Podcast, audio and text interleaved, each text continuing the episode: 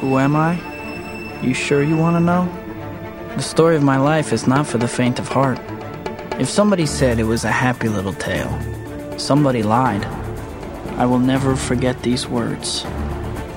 With great power comes great responsibility. Who am I? I'm Spider Man. Welcome to Now Playing's Amazing Spider Man retrospective series. Can Spider Man come out to play? Part of the Now Playing Marvel Comic movie series. The real crime would be not to finish what we started. Hosted by Jacob. Yeah, she's conscious. Sweet as always. Stuart. He's your only hope. You've got to get him to cooperate. And Arnie. You think he'd be more receptive to two ladies? Come to NowPlayingPodcast.com every Tuesday and Friday for another Spider Man movie review, ending in a week of release review of this summer's The Amazing Spider Man.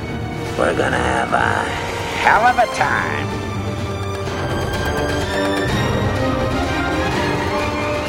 Ooh, my spider sense is tingling. If you know what I'm talking about. But if your spider sense is tingling, it's because this podcast will have detailed plot spoilers and mild language. So listener discretion is advised. Go get him, Tiger. Today we're discussing Spider Man, the Dragon's Challenge. I thought it was called Chinese Web. If you watch it on television, but if you're in Turkey or Greece or Portugal, then it was in theaters as the Dragon's Challenge, or if you own the Japanese Laserdisc. the Spider Man movie so nice they had to name it twice. and then bury it deep. Starring Nicholas Hammond, Robert F. Simon, Chip Fields, Ellen Bry, and directed by Don McDougall. I am Arnie, co-host of Now Playing, who will kill you for a steel mill. Stuart in LA. And this is the host that looks Chinese if I don't show my face, Jacob. yeah, please take off that rice patty hat. I cannot tell who I'm looking at. Kudos for finding any line that you could use. It was tough. no, tough is watching all of the series of the Amazing Spider-Man in three days. That, sir, is tough. hey, you signed up for it, and I kind of was thinking about it uh, as of uh, Tuesday. Yeah, you like that one, Stuart. I was amused and intrigued, understanding that I was coming to a low rent 70s television property. I thought they had a lot of fun when Spider Man got in the suit. I thought they did a credible job of the origin. I would have kept watching. My feelings about TV are very different about movies. Movies have to be close ended, should have themes, all of that. TV just has to be compulsively watchable. I definitely thought it was that. But you actually took the bait. You watched it all, Arnie? I did. I went down that path. I owned them thanks to that dark alley at a con, all directly copied off of their original Japanese laser discs and crisp clean, and I decided to give it a shot. Oof, did I make a mistake for anyone who's been reading along with the Venganza Media Gazette? I hope I have your pity. I have to say though, the Chinese web is indicative of the quality of the rest of the series. So I'm showing my hand for the Chinese web, but I will explain as we go through this podcast where this series went so, so wrong. Okay, well, if I recommend this movie, then I will watch all the episodes. I guess that's what you're saying. And I guess you're saying you're not recommending this movie because I know how much free time you don't have. Yeah, no. We'll get into it. But yes, this is the final episode of Spider-Man or The Amazing Spider-Man. The title kept changing. It was a two hour TV movie special that aired in July of 1979. This series, it did not have a very good life. It had the movie we did to start in 77. Then a year later, the series started in April of 78. And I think even the least educated on television goes, April, doesn't the season end in May? Yes, it does.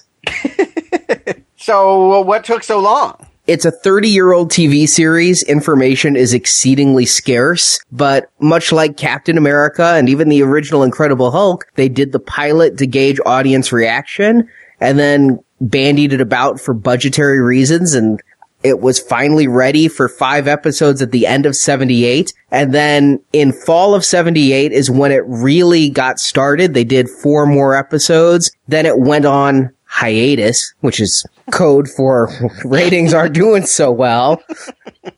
Two episodes came back for February sweeps. Then it disappeared until summer, which again, when they air the last episodes in summer, they don't want people to watch. Yeah, they know you're at the beach. They know you're doing anything else. You're only watching this if you're in the hospital having your appendix taken out or something. There's no way that a kid in 1979 was going to stay home and watch TV when they could be out doing something else. Nowadays, it might be different, but summer 79, no way. Especially a Friday night in 79 when the Chinese web aired and would later go on because I guess there are countries so starved for entertainment that what we crap out on a Friday night on television, they pay money to see in theaters in 1981. It became the Dragon's Challenge. And the last Spider-Man would be seen in live action for well over 20 years.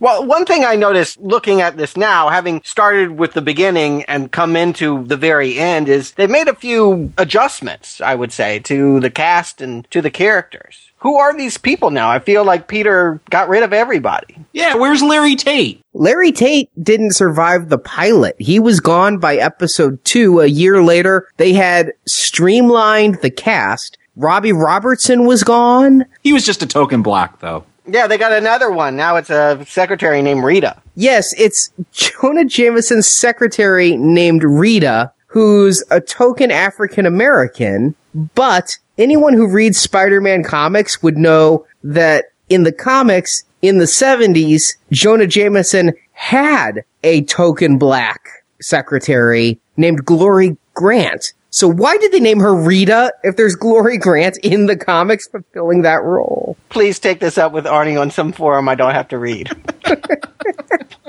but I did like the fact that it was Tootie's mom, Chip Fields. This is Kim Fields' mother. Oh wow.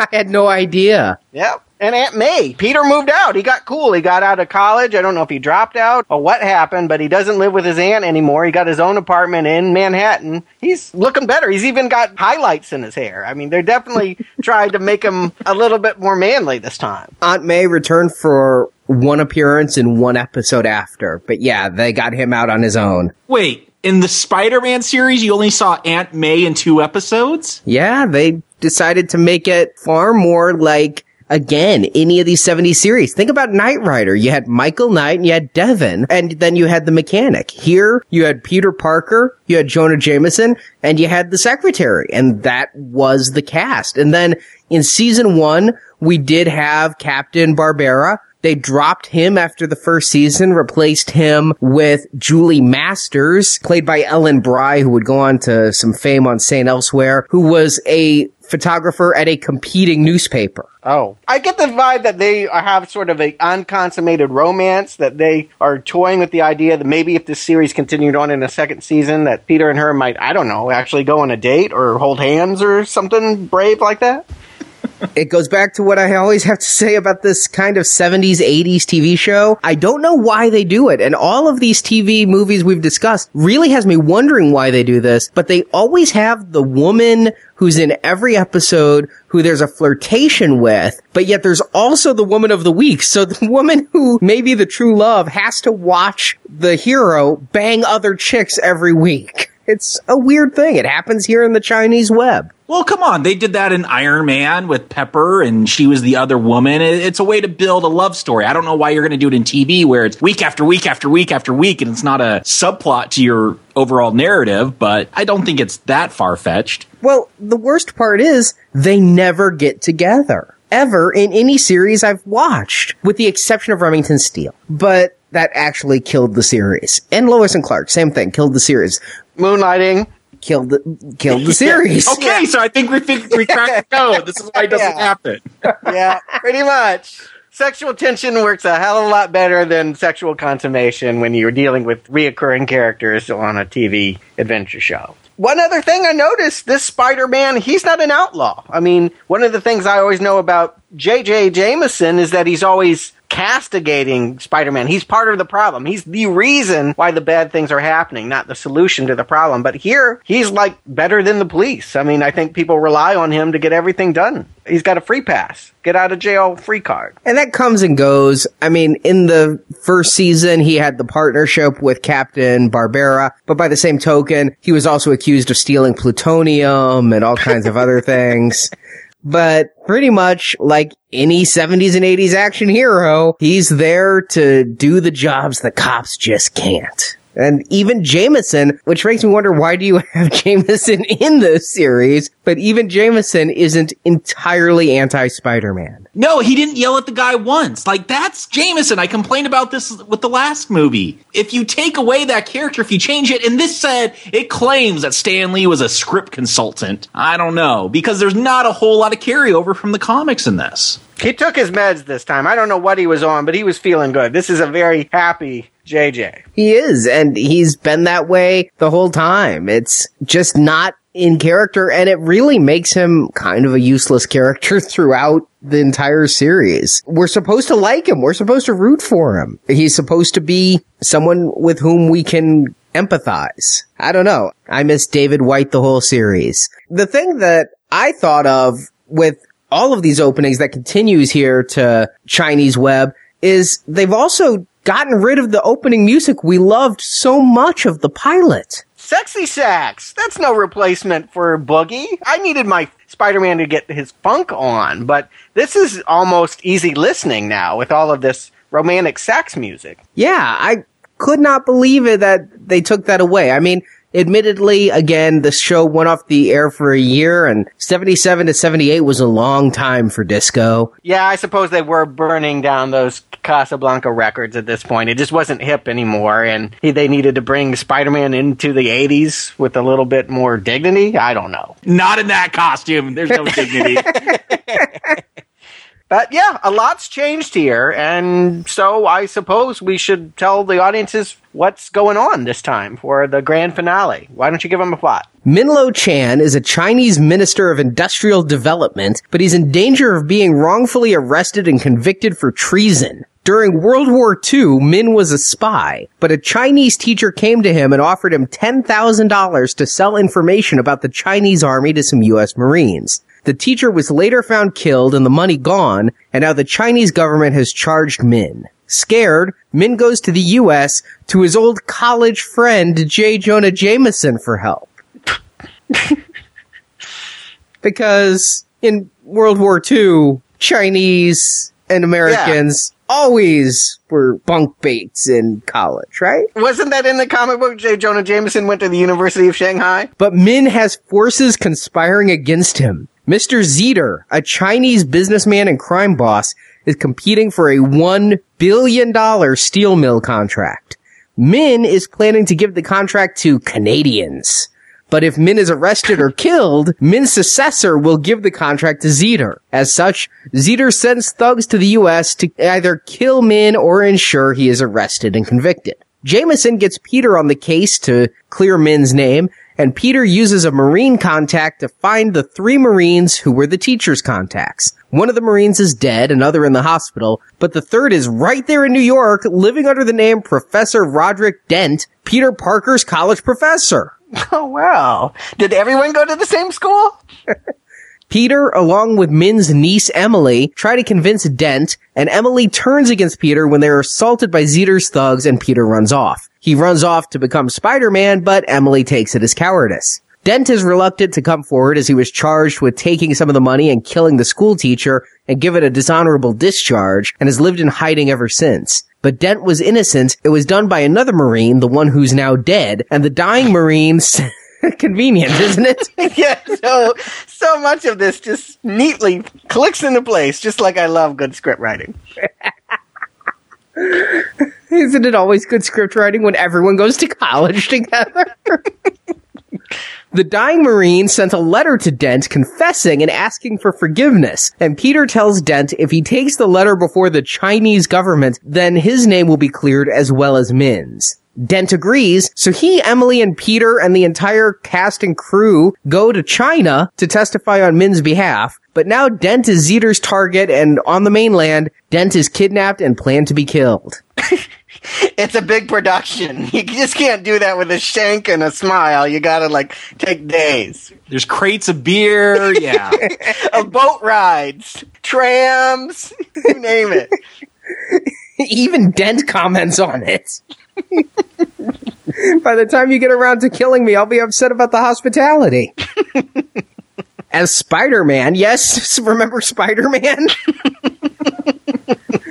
Peter tries to rescue Dent and is shot with a poison dart. Emily takes Spider-Man to a doctor where he is unmasked and Emily discovers his real identity. But healed, Spider-Man uses his spider tracer to find Dent. He webs up Zeter's men, knocks out the criminal businessman, and rescues Dent, who testifies and clears Min's name. And Peter goes back to New York while Emily stays in China to learn more about her uncle's culture. She and Peter kiss goodbye as the series comes to its ultimate and not too soon end. Less than amazing, I got to say. Perhaps that's why the series just became Spider-Man. I have to say, going into this, I had actually high hopes. The series had just kind of fallen in my estimation with overly complex, convoluted storylines that featured Peter Parker way too much, Spider-Man way too little, and were just far too damn hard to summarize. Well, I'm so glad they fixed that here. Knowing that this was a two hour television movie, theatrically released, I really hope that this would get back to some of the pure spider fun of that pilot movie. While I didn't recommend that pilot, I saw some gems when we had that kung fu fight. I really liked the choreography there. We all agreed on that. And if I could get more of that, you know, this is called the Chinese web or the Dragon's Den. We're in China. I'm like, whoa, we're going to see Spider Man do some kung fu, fight some martial artists here. That's what I was hoping for. Now, it was still the 70s. Bruce Lee was a, a big deal. I could go with that if this was just like a B martial arts film, and that's what I was hoping going in. Precisely, Jacob. I mean, I wanted Spider-Man to enter the dragon. That's what I want. I didn't want him to get to the den. I didn't want him in a web. I wanted him to fight a villain who wore steel furry claws, you know, and had a mirrored palace. Why try and make this into more than it should be? Spider-Man, uh, this incarnation anyway, is at its best when we're smiling, when we're amused. Sure, you can have topical villains, but just make it over the top camp, and I'll ride the ride. I agree. I think that's what they were doing in the first one, though not Batman 66 level camp, but it certainly had some camp to it. And I just wanted some fun. But here, I feel totally robbed of that. And I was fine with it for honestly the first hour, what would have been the first episode when they were in New York. You know, here I'm confused because I knew you two would be looking to me for a plot summary, so I keep hitting rewind. How does Min know Jameson? What is Emily's relation granddaughter? No, no, niece. You know, trying to get the details that are said once, and we're just supposed to not pay that close of attention. I mean, I don't think anybody's talking about this at the water cooler the next Monday and needing to know these things, so they're just said so in passing. But I was kind of down with this evil American living in China. He was American, right? It was hard to tell with the resolution of the copy I had. I think he was supposed to be Anglo. Not sure yes. what nationality. I mean, Hong Kong at that time was controlled by the British, but he doesn't have a British accent. We see him and he's in a purple Chinese getup you'd expect to see at P.F. Chang's. I don't know what he is. Uh, you know, he's got these two kind of like debutante daughters that are being shown rare jewels and turning their nose up And. We don't like him. I think we can all agree, even before we find out that he's willing to kill to build a steel mill, we see him as an overprivileged jerk. I get that very, very quickly. But I feel like Spider-Man needs to have a villain that's super, someone that goes above and beyond. You know, that cult leader, he had sort of a hypnotizing gimmick, and that made him a worthy opponent. This guy, I'd call him a suit, but he's not even in one of those. and he had fought some other people. He fought a telekinetic and perfect and there was a guy with mind control, but by and large, it seems like every other TV series, you just have to pick a generic bad guy and go, and usually their motive is something to do with money. I think, you know, they went high, they went for a billion dollars, but That's going to be one hell of a steel mill. And it's so much better than Canadian steel. We all know that.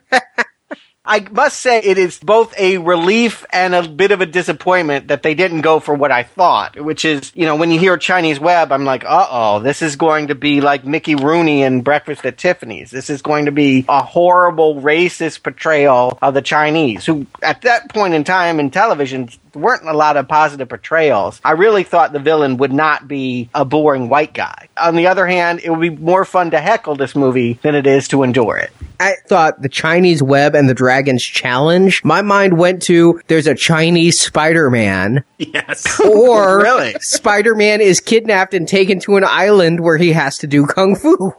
that would be awesome. yes, that's. I mean, I didn't really mind this industrialist espionage, whatever plot going on. It, is it Spider Man? No, but approaching this as that kung fu film, you know, this seemed like a basic plot for a kung fu movie. Let's put someone in danger so people could start fighting. Yes, that is the best stuff about that pilot. If they had just taken it as a kind of Hunger Games thing, oh, Spider Man is a good fighter, let's put him in our gladiator pit on some crazy island outside of Hong Kong and have him fight, I think that would have really been for the best. But we're given so many plots here. They want to build a seal mill, and the way to do that is to discredit the man that gives out the patents. Well, he's already been discredited. He has to stand trial for a 30 year old murder. Why did he get tried now? I couldn't figure that out and I glossed over it in the summary. How is it that he is accused of treason and yet he's the Minister of Industrial Development? Not only that, but I just have to say, if this is China at that time, there is no way he is going to be allowed to hop on a Pan Am flight and head to New York to find the guys that might get him off. He would be whisked away and never seen again without a fair trial.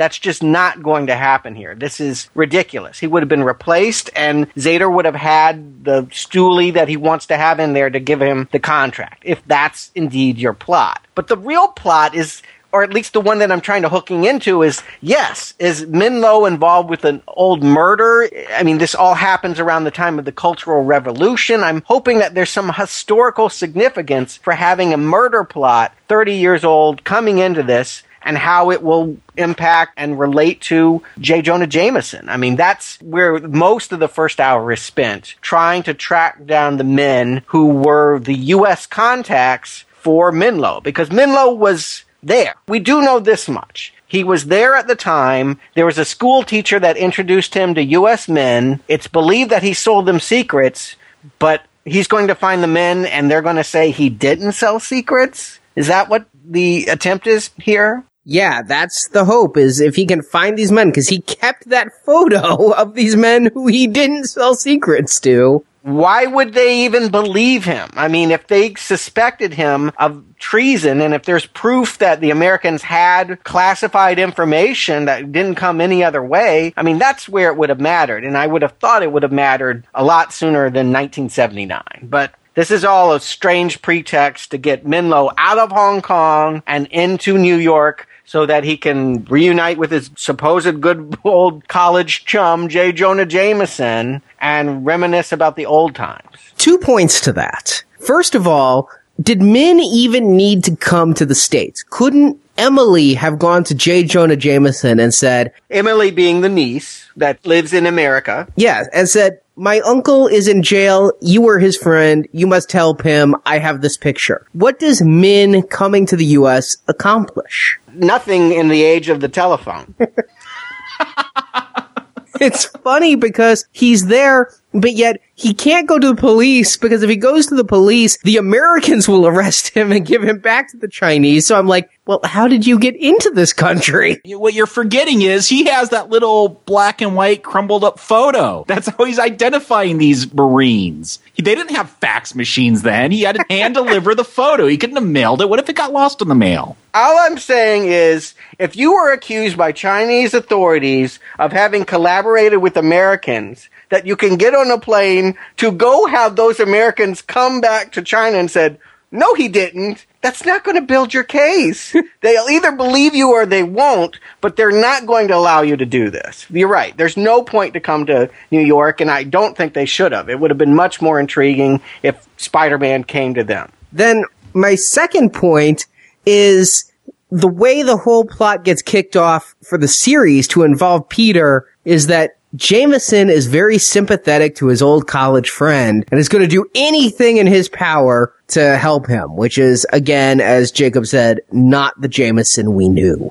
Create front page promotional. I mean, even before they stage his death, they're putting out character pieces on the front page about what a great guy he is. What, to help his rep in New York? That's not where he's got standing trial. I mean, this ain't the people's court. This is China. The more that you celebrate him in capitalist propaganda, the more they will disavow Menlo if they believe he's guilty of selling secrets and killing Chinese people. It's a phony baloney concept. I'm kind of holding on to it because I like a good murder plot. I'd like to see if they can tie a murder back to this communist revolution era that it would be happening. And it's an interesting time period they've chosen to set the murder, but truly it's all a very convoluted ruse. And to this point, we don't know when Menlo has last been here. Maybe college, but I don't know why he would be allowed to go study in America and then go back to be a Chinese official that is suspected of working with America. I mean, you see my point. But here he is. Emily is his niece. He wants her to hook up with Peter. There seems to be some lessons and telling her to loosen up and not just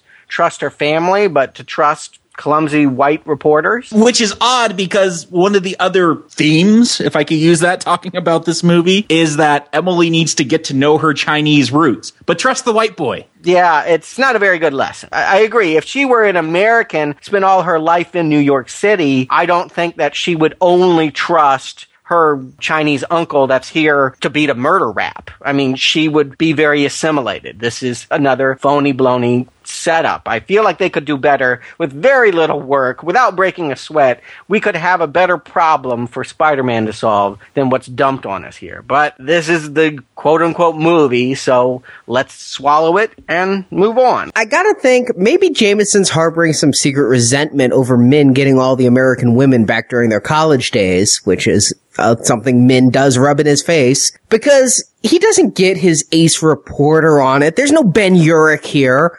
It's Parker, the photographer. Wait, wait, you're missing the point. Parker just did a story on a Marine, and they're looking for Marines. Surely he has connections. To Ted Danson. hey, he knows every Marine's name, right? looking at a 30 year old picture. It's a blink and you miss it cameo from the future star of Cheers. Uh, I like Ted Danson. It was kind of funny to see him here in this totally useless, humorless cameo, but here he is popping up to lead the way. I need to clarify at this point in his career, it's not a cameo. It's a big role to tell his parents I'm on TV. True, it may be the first thing he's ever done. I don't know that he had done too much work prior to that. But it kicks the plot into getting us to Spider-Man, which is, of course, why we're all here. It's why we're reviewing this thing. What is Spider-Man going to do in this convoluted mess to make sense of it and to actually help? Nothing. Now, come on, there's plenty of fighting in this. I do feel like Spider-Man is forever entangling goons in these, dare I call them plots, uh, hits. Zyder has assigned a white dude named Mr. Evans to come to New York to kill Menlo because it's not enough that Menlo is going to stand trial and lose his job. They have to ensure that they're going to get the contract by killing him. So they keep hiring these people. Uh, it really becomes a movie about how it's hard it is to find good help. You know, I feel like most of this movie is about you get what you pay for. They get these third string street hoods and they keep screwing it up. And the reason I said he does nothing, yes, there's fighting, but Stuart, as the person who for so many Hulk movies advocated for change, what frustrated me is at the end of the fight, everything was the same as it was at the beginning of the fight. Every time. It all appeared to be fights for fight's sake, which I could go for if the fights were in the least bit amusing, if they were well staged. Yeah, I keep getting confused because you guys are saying there's a bunch of fights in this movie. Not really. Oh. There's some conflicts that could have turned out to be fights, but I don't know. Spider-Man skulking around the printing press looking for a clear shot with his webs. He did not have the glowing spider sense eyes in that first one we watched, did he? No, that came with the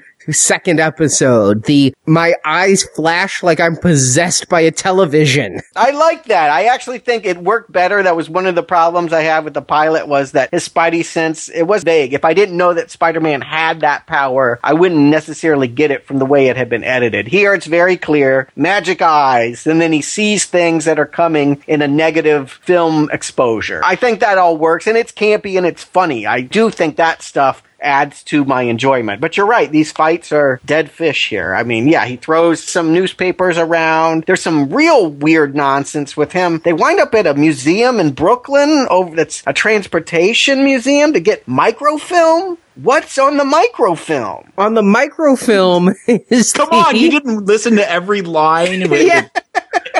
I had anticipation. Come on. I had to. On the microfilm is the information about the three Marines because Zeter is gonna go and have all of them killed too. But one's on life support and the other's dead anyway. Well, that professor needs to watch his back then. I can't believe it's that hard to kill Minlo. But if that's really what you want to do, if the man that is going to give your job away is walking around New York City without bodyguards, how hard is that? Pay a kid 10 bucks, I bet you he could take him out. It's New York in the 70s. for What I, what I love is this head hitman who's supposed to be coordinating all this stuff. You know, after the first hit at the printing press goes wrong, he's like the whiniest guy ever when he calls up Zider. I want to come back to, like, for some reason, he really wants to get back to Hong Kong. I don't know why. I don't know why he doesn't like New York or the States, but he really wants to get back to Hong Kong. And he's got to kill Minlo for this. He's my favorite one. His incompetence is spectacular. if you could edit it down just to be a movie about Mr. Evans and his failed attempt to be a hitman, why he might want to be a hitman, I feel like your movie is here. The, cut all the other strands from the Chinese web away, and this is a really funny 10 minute sketch about the worst hitman in the world.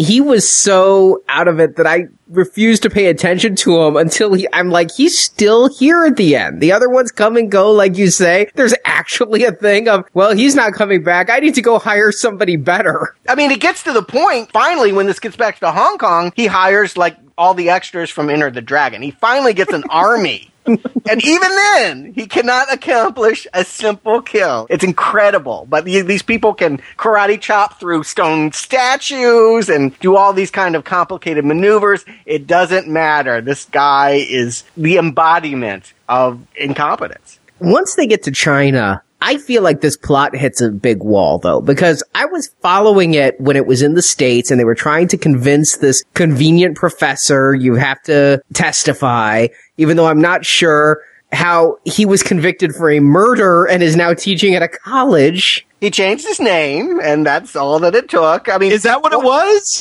yeah, He was charged with murder and theft and they gave him a dishonorable discharge, not jail time. Well, it was a Chinese person. It was wartime. Who knows why? It's it's very very thin. I think it's more awful that he's now teaching Far East studies at a college and he hasn't been to Asia since he was 19 years old. I mean, this guy has no cred even in his new life. I mean, you were bad then, you were bad now, whatever. You don't endear me to Fleming. It's very hard to believe that this is Minlo's one shot at clearing his name. He has some confessional letter that a dead colleague gave him saying that he killed the teacher, and that's going to get Minlo off of the crime from killing the teacher. Again, a 30 year old crime that is relevant now for reasons unknown to me. And I'm sure that a letter is going to prove everything. No doubt about it. In English, yeah, I, I really think that that's going to fly.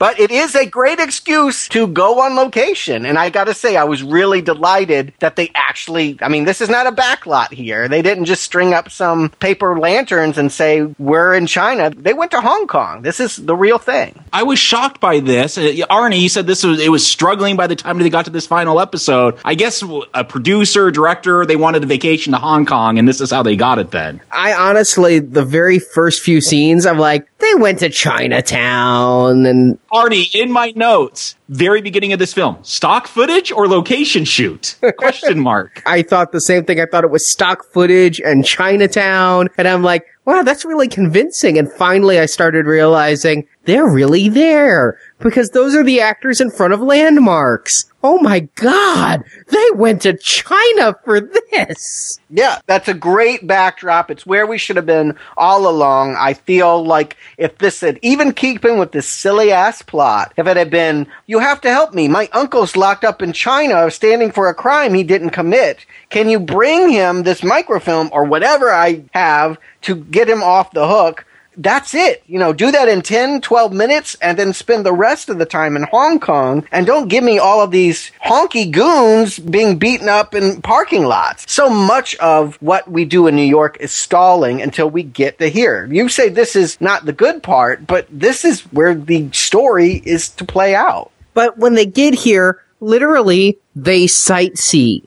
I haven't seen this much sightseeing on a TV movie since Family Ties went to London. Yeah, it is that. And it should be reminded that TV special episodes, that is what they did. Facts of Life went to Australia. Yeah, it's a way of getting a paid vacation, I imagine. We worked really hard on this show. Let's go out with a bang. Let's go to Hong Kong. You write it in a night. We'll get drunk, wind up in Hong Kong, and it'll be hilarious. This really does feel like a tax write off that we've wound up in this place. But I'm happy they did at least go. Now, Arnie, I got to ask you, while they're touring around Hong Kong and we're learning all about Taoism, Peter slips a spider tracer? Some kind of electronic device shaped like a spider into Professor Dent's coat pocket. Now, I know you're much more into the Spider Man comics than me. Did Spider Man really use spider shaped tracers? Why, yes. Yes, he did. It's one of his trademark items. Of course.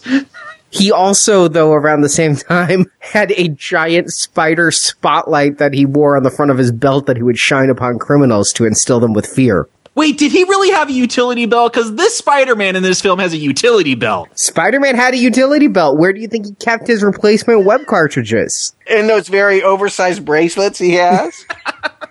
He had a spider tracer, which early on he did have a little computer gizmo that would ping and he'd be able to trace it. Later on, he learned he could tune their frequency to his spider sense and follow the spider tracers with his spider sense. I want to know, did he check the suit? I know this is pre 9 11 and all that, but how did he get the Spider Man outfit through customs? Maybe he wore it under his clothes. I mean, he did that most of the time, right? That's why it's so tight. His he put it under his clothing. I would feel safe wearing a spider suit through security. I mean, even if I get one of those back matter things, they're not going to see what my undies look like. They'll just see my junk. I was wondering that because whenever he becomes Spider-Man, it was always mystifying to me. You know, trouble would happen, the eyes would flash, and he'd run away, presumably so he could take off his street clothes and be in his Spider-Man gear. That's what you're telling me? Did he ever think about, oh, maybe I'll just take on these guys? They're gunmen. They are 10 seconds from reaching us. Can't he use his powers? This is one of the things that really bugs me about this whole show is that, yeah, he's always Spider-Man. He doesn't need to step away to do something. Ralph in The Greatest American Hero had to have the tights on and Hulk had to Hulk out. There had to be something to imbibe them with the power. He's Spider-Man at all times. In the case of gunmen pointing a gun at you and your friends, why wouldn't you just, you know, tackle them with your spider flexibility instead of, well, I'm gonna run now and hope they don't get shot while I change into my underwear. Furthermore, Arnie, you said Aunt May only shows up for a couple of episodes. I mean, that's the whole reason he comes up with this disguise is he doesn't want his loved ones to be hurt. Like, it's the classic secret identity, why you wear the mask, why you hide out. And when you take that away, he's just kind of a jerk that wants to play dress up while his friends get shot. Well, Emily certainly seems to think so. She's convinced that he is a coward. You know, he at one point there are gunmen in their uncle's apartment, and Peter jumps out the window,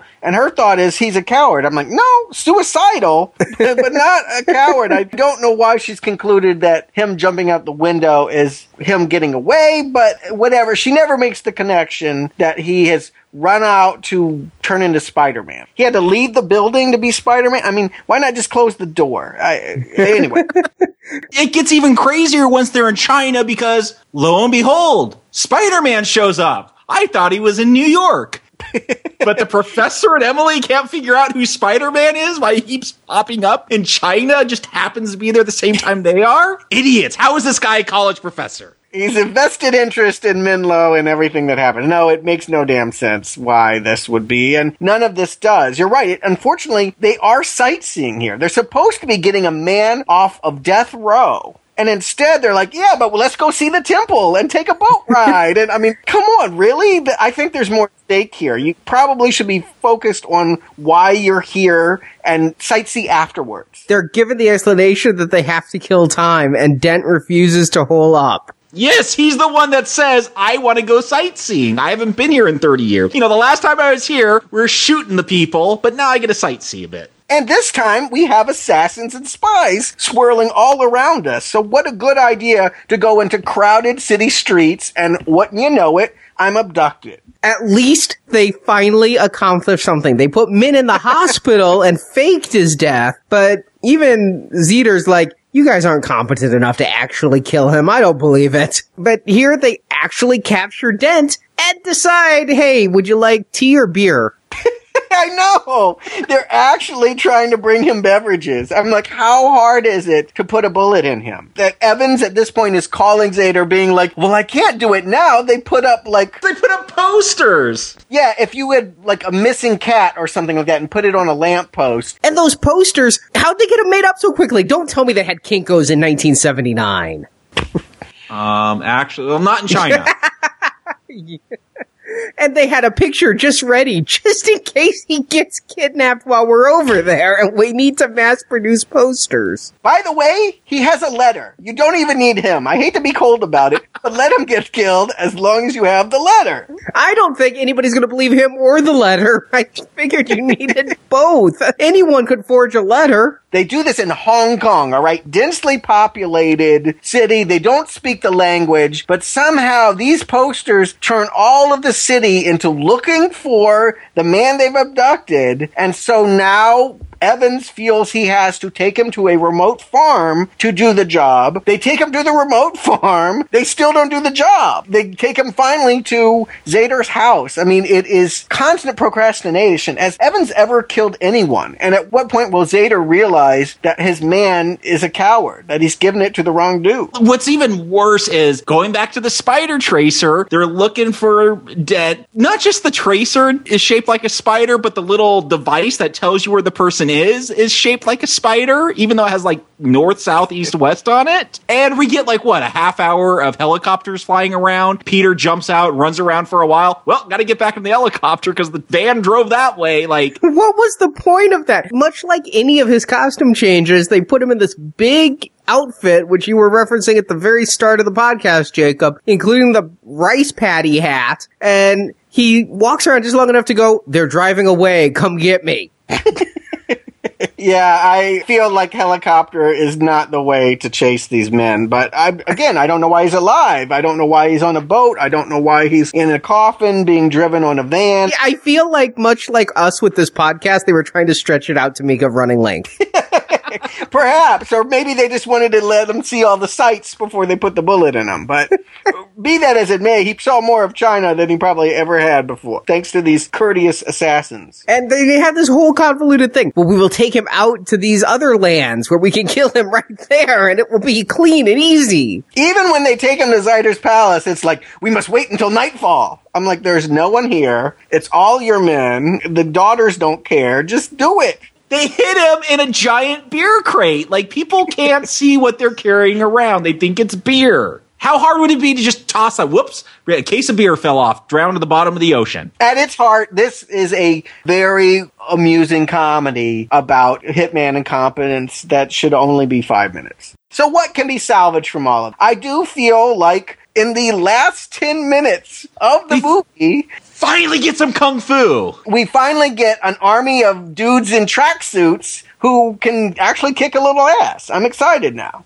Here's the problem. Spider-Man finally realizes that he has webs and he doesn't need a fight. He just shoots people with their webs. So they do a couple of cool moves and he's like, boom, you're caught in my web. Boom, you're caught in my web. I don't even get a damn kung fu fight in this film. I know, and this is a problem I had throughout the entire series is sometimes he would never use the web and you'd get these protracted silly fights and I'd be like, why don't you web him? But here, it's like he stood there just long enough to have a showdown. They'd air punch and shadow box, and then, yeah, boom, web done. It, it's like, you're robbing me of any excitement. If he'd done it one time, that would be one thing. And again, if this Spider-Man ever really talked as Spider-Man, maybe let him web the first few, but because there's an army, I don't know, go to the old trope of my web cartridges are empty, now I have to fight. But no, we get nothing, but I was so pissed off when he webs the final group of bad guys. I'm like, is that all you're gonna do? Yes, yes, it is. This is with 10 minutes left in the film. This is what I've been waiting for. I was so pissed off. I was willing,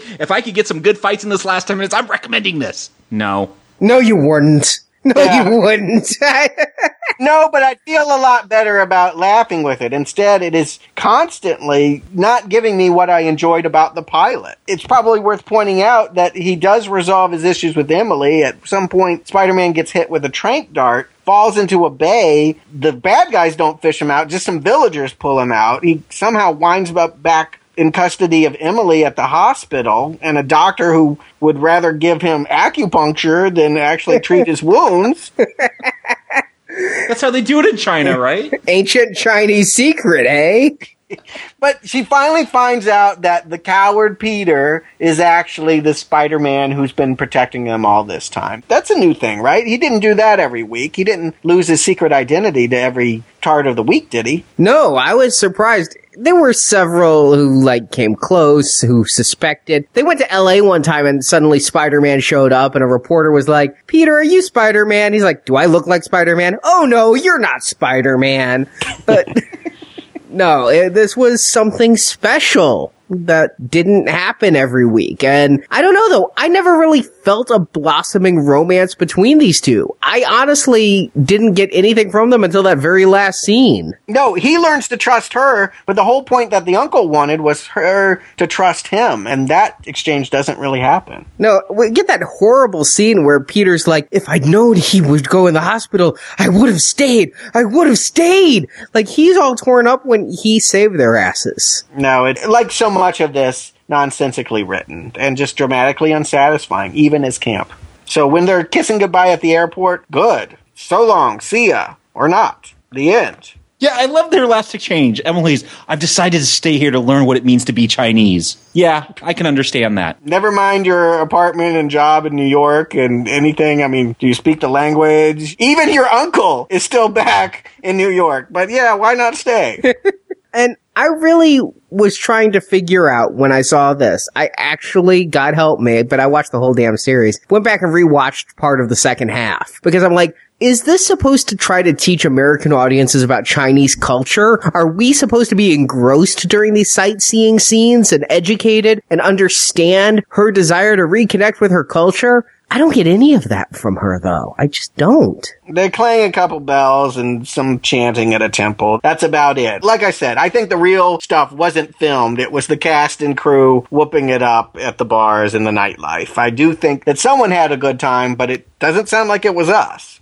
Well, let's find out. Jacob, Stewart, do you recommend Spider-Man, The Dragon's Challenge? Jacob? Look, I want to say that I actually, in theory, liked this more real world villain plot thingy more than the pins that made you into a hypnotized zombie. But I liked how this one at least started off feeling like just a B martial arts movie. You know, with this weird thin plot that doesn't make a whole lot of sense, but it's enough to put people into danger and get to the fights. The problem is we never get to the fights. This is a Spider-Man movie where Spider-Man rarely shows up. So the few things that I did like about the Spider-Man film we reviewed last week. I didn't recommend that. I could see that it could go in a direction where I could get to a recommend. This one takes a step back, gets rid of all that camp, gets rid of the good fight scenes. So we get a whole lot of boring. There's some nice sightseeing, you know, if, if you liked learning about Afghanistan and Rambo 3 or Okinawa and The Karate Kid 2, then I guess I could recommend Spider-Man The Chinese Web to learn more about Hong Kong circa 1979, but no, not a recommend. Stuart, Well, I think I owe Hulk an apology. You know, last time, last time earlier this week, I was like, I kind of am amused more by Amazing Spider-Man than I was the Incredible Hulk pilot. But I don't know what happened in between here and now, but this thing is as bad as that second Hulk movie we watched. It's actually worse. I hate to say it, but this has no compulsive watchability anymore. The disco Spider-Man camp that was funny it's worn thin. You know, he shoots silly string, and I can break free of it very quickly. It's not worth your time here. If you want to laugh at silly Spider Man, stick with the pilot, and the rest of it can be junked. I mean, there's a line near the end of this movie when Spider-Man finally rescues the professor and the professor says, I didn't know you worked outside New York. I think this is proof he doesn't. this movie is the cherry on top of a crap sundae of a series. it started off so good, and I thought it really had some promise, but really, all of the episodes are like this one. They're all endlessly convoluted against unfulfilling bad guys with personal motivations that be it it's J. Jonah Jameson's friend or it's Peter Parker's classmate, just aren't fulfilling. It's all so contrived that when I started looking at all these episodes of the series, I really felt that I would end this by going, damn it, if only this show had had a chance. And I ended it going, damn it, why did I waste that time? I wish the series had never existed.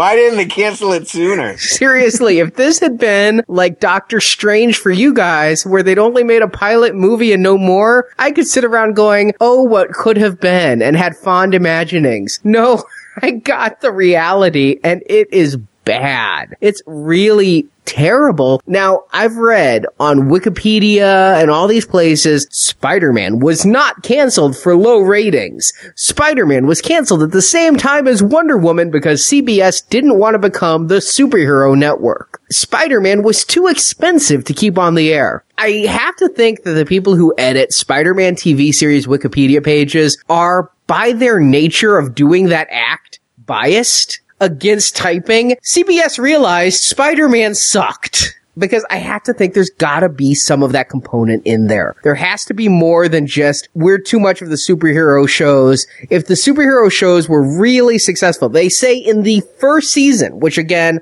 five episodes. This was the 19th show of the season. There's nothing I could find about the second season ratings. I think that audiences jumped out the window with Peter and never came back. I'm never coming back. Not recommend. Not coming back to this series. We'll, of course, be doing a lot more Spider-Man in the weeks ahead. And they did a lot more Spider-Man, even though he was absent from the big screen, there was Spider-Man shows. There was Spider-Woman cartoon. You guys remember that one? I own it on bootleg. oh, well, why wouldn't you? Did Spider Ham ever have his own show? He did not. He's just from the comics, but I did watch the 80s Spider-Man. The reason I'm a big Spider-Man fan, Spider-Man and his amazing friends in the 80s with the Incredible Hulk, the Marvel Hour narrated by Stan Lee that I watched on NBC in the 80s. This is where I grew up with Spider-Man. Eventually at Comic-Con, I had Stan Lee sign a Spider-Man and his amazing friends action figure set. So yeah, Spider-Man continued. He had a big series in the 90s. I don't know that Spider-Man ever left the public consciousness, but other than Spidey super stories on the Electric Company and this, believe it or not, this was not Spider-Man's last live action attempt until 2002. There is another, and there is a movie. Oh no! Do I have to watch this? you may want to. But we don't have to review it. The movie, it was shown at a film festival, but it's only the length of a TV episode. It was a 30 minute series in Japan called Supaidaman. Oh, I've heard of this Japanese Spider-Man episode. Yes, it Yes. actually started right around the time that this American series died and went in the late 70s. It did 41 episodes. I actually went and watched the first one of these. It is amazing. It's like Peter got on the plane and he didn't go back to New York. He stopped off in Tokyo or something. No, that's not quite it. It's a Japanese dirt bike racer Okay, I'm sold. Let's do it. All 41 episodes. is visited by an alien from the planet Spider. Oh, we're doing this. Where's that? Is that by Jupiter? Planet Spider. Okay.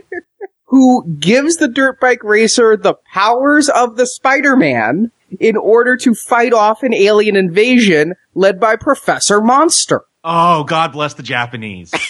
It gets better. Oh, it gets better. Oh. In addition to giving him the powers of the Spider-Man, he also gives him a magical bracelet. It's the only incarnation of Spider-Man other than the Arachne version where the suit has an origin because he pushes a button on the bracelet and the suit springs out of it. Okay, that's very Flash. In the Flash comics, his suit comes out of a ring. So, points off for creativity there, Japan, but you've won me over so far. But the bracelet also allows him to call in Leopardon. Leopardon is a giant robot. Oh, it's Japan, of course. It looks like Voltron. It flies in with a big leopard head until Spider-Man flies his race car into it and transforms it into a giant Voltron-like robot. Nicholas Hammond is so jealous right now. All he ever got was that little spider bug that he drops on people. He got none of these toys. It is made with the most up-to-date Godzilla technology as giant aliens made by Professor Monster rampage over train sets, and then Leopardon piloted by Spider-Man fights back. The way this all came about is Marvel and the toy company in Japan, and that's T-O-E-I, not T-O-Y, said, hey, let's merge and you can use our licenses for anything. And so Marvel made some comics based on these toy toys, and the toy company was like, well, we're going to make Spider-Man interact with our toy Leopardon. You know, I said I didn't like Spider-Man comics. I just haven't been reading the right ones. I got to seek out these Japanese crossover ones. All right, so is this official or not? How much was Stan Lee involved in this? Stan Lee went to Japan and gave input on the production, and when they did a Region 2 DVD release, he did a 10 minute interview about how much he admires their work. Oh, okay. I gotta say it delivered more of what we wanted than the Chinese web because being in Japan, everybody's a ninja in the show. Everybody's doing backflips. Spider-Man is all over the walls. They used far more special effects on the Spider-Man 70s Japanese version than they ever did on the US version. I almost wish I'd reviewed this instead of the American version for the Gazette because it had more of that. But they did some cheesy editing where like they'd have people do one backflip and then they'd show it four times and it was obvious jump cuts. So a very young audience would think they backflipped four times. I got to say though, what this lasted 42 episodes versus how many for the American version? About 14. Yeah, Japan's onto something here. Monsters, robots, dirt bike riders. I want this Spider-Man now. Or let's start a now playing Japanese television review podcast. Uh, let's do it. The reason I can't stick with it is it reminded me a little too much of Power Rangers in every regard, you know, from Yeah. the giant machines to the bad special effects. It was all subtitled. They didn't dub it. So that's one thing it had going for its favor. And you guys should just hear the opening credit song, Fight It on YouTube, because it has supplanted the Disco Spider-Man as my ringtone. When people call me now, it goes, hey, hey, hey, wow! Hey, hey, hey, wow! Oh, I love the J- Japanese. Love them. Love that culture. It sounds like good fun. You know, I like TV that's compulsively watchable, this sounds like all kinds of silliness. I would have a good time with it. I'm not sure it would sustain my interest for all the episodes, but 23 minutes, I'm sure I would love it. But then that was it till 2002. Spider-Man would not be live action for 20 some years. I remember all the years of development, particularly after Burton's Batman. It was the next one. I remember talking,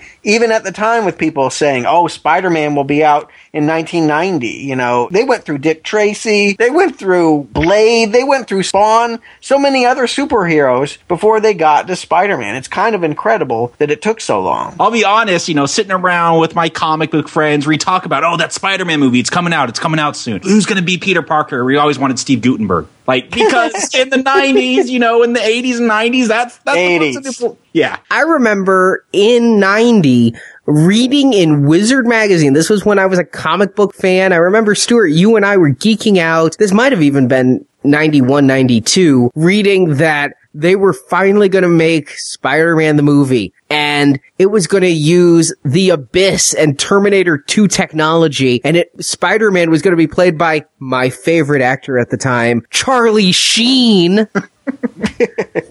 Young Webs and the villain was going to be Venom. I was so jazzed. I was more excited by the fact that James Cameron was really shepherding the property, that he really wanted for many, many years to do it. And I'm not even sure why it wound up not being him. I imagine it's one of those creative differences and people not getting along. But for the longest time, I had heard he was going to bring his longtime collaborator, Michael Biehn, Hicks from Aliens, and the bad guy from The Abyss. He was going to use him as his Peter Parker. And I kind of missed that. I like James Cameron. I would have liked to seen what he would have done. Well, make no mistake, there were a lot of names attached to this. In the 80s, it was Stuart Gordon. You know, Reanimator, Bride of Reanimator, Stuart Gordon, and he was not going to stay true to the comics at all. He was going to have Peter Parker bitten by a spider, becoming a giant, monstrous, murderous spider like Mosquito. Um, Oh. Happened in the comics. Well, yeah. Eventually, He didn't become murderous, but yeah, he did. he became a giant spider. yeah, you're right. You are right. Oh, well, that would have been something that would have been surprising and potentially terrible. I wish they had made it just so we could review it in this retrospective. You know, the taste in my mouth at this point, I feel like I already did. But no, eventually, Sam Raimi would bring Spider-Man to the big screen in the new millennium. And we will be discussing that next week. So Stuart, Jacob, thank you for joining me. I can't wait to get back to New York. Turn off the dark. And until next time, remember, with great podcast comes great responsibility.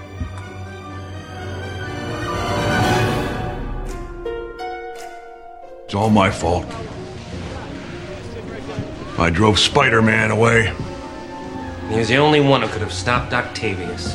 Yes, Spider Man was a hero. I just couldn't see it.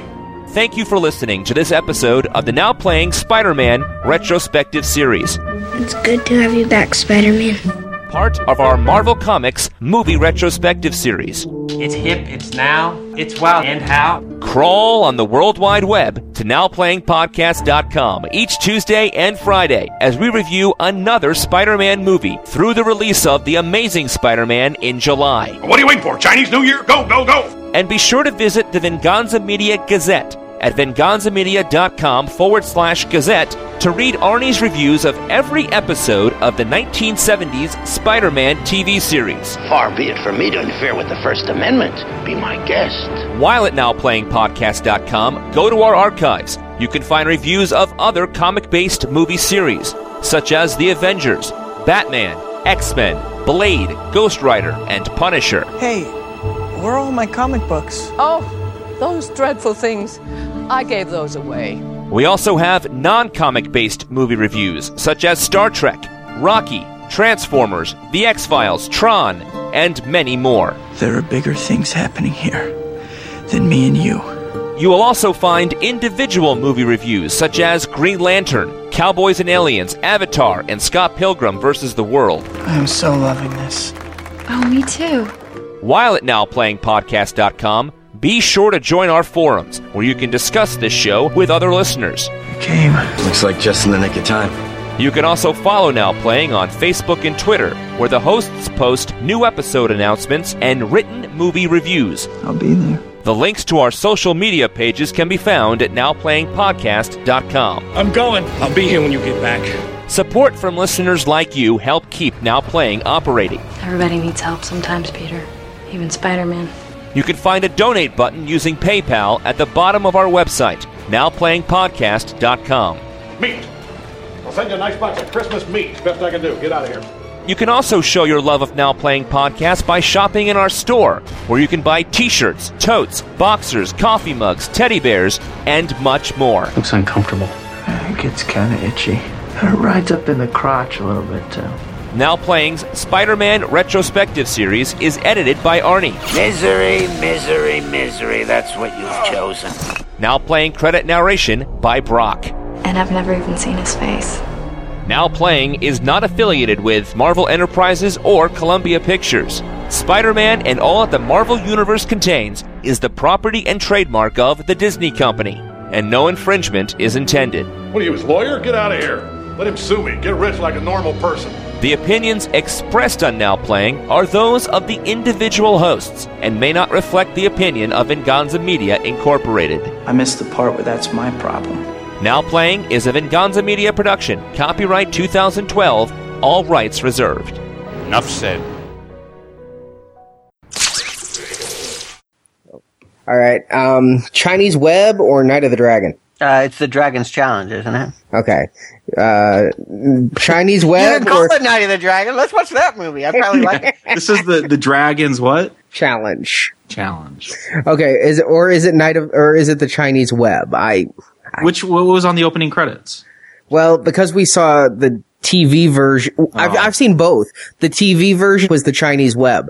The Japanese Laserdisc version I hoarded to myself. Oh, jeez. let's let's not go with the Japanese laser disc. the uh, the US VHS. Yeah. The Uh, theatrical Chinese Do we go with the what I've T- TV or theatrical title? I think we should go with theatrical. Let's Okay. go with the title that people can actually look up to find it. It's a funny people joke. Might want to see, you know what I mean? Like to actually watch it. If anyone cares enough to, to watch it, we should give them the title that's YouTubeable.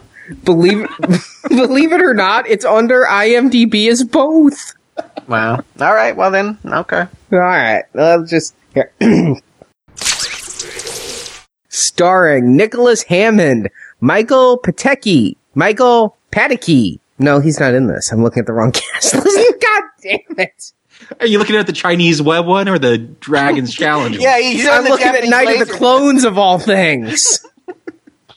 Night of the Clones. yes, it's one of the episodes I reviewed on the Gazette. Oh. I don't know. I missed Larry White the whole series. I missed David White the whole series. I missed Larry Tate the whole series. what was his real name? I don't know his real name. One of I don't those know who work. he is and why you miss him, but all right. He's Darrin's boss man. from Bewitched. Come on. Oh yes, right. Maybe maybe we'll review that TV series when we get to our Bewitched retrospective with the Nicole Kidman Will Ferrell film. My nose and other parts of me are twitching just thinking about that. That was this episode, wasn't it? Yes. Okay. phew. I've seen so much Spider-Man. Do you recommend Spider-Man: The Dragon's Challenge, Stuart? Let's do it first. oh, sorry.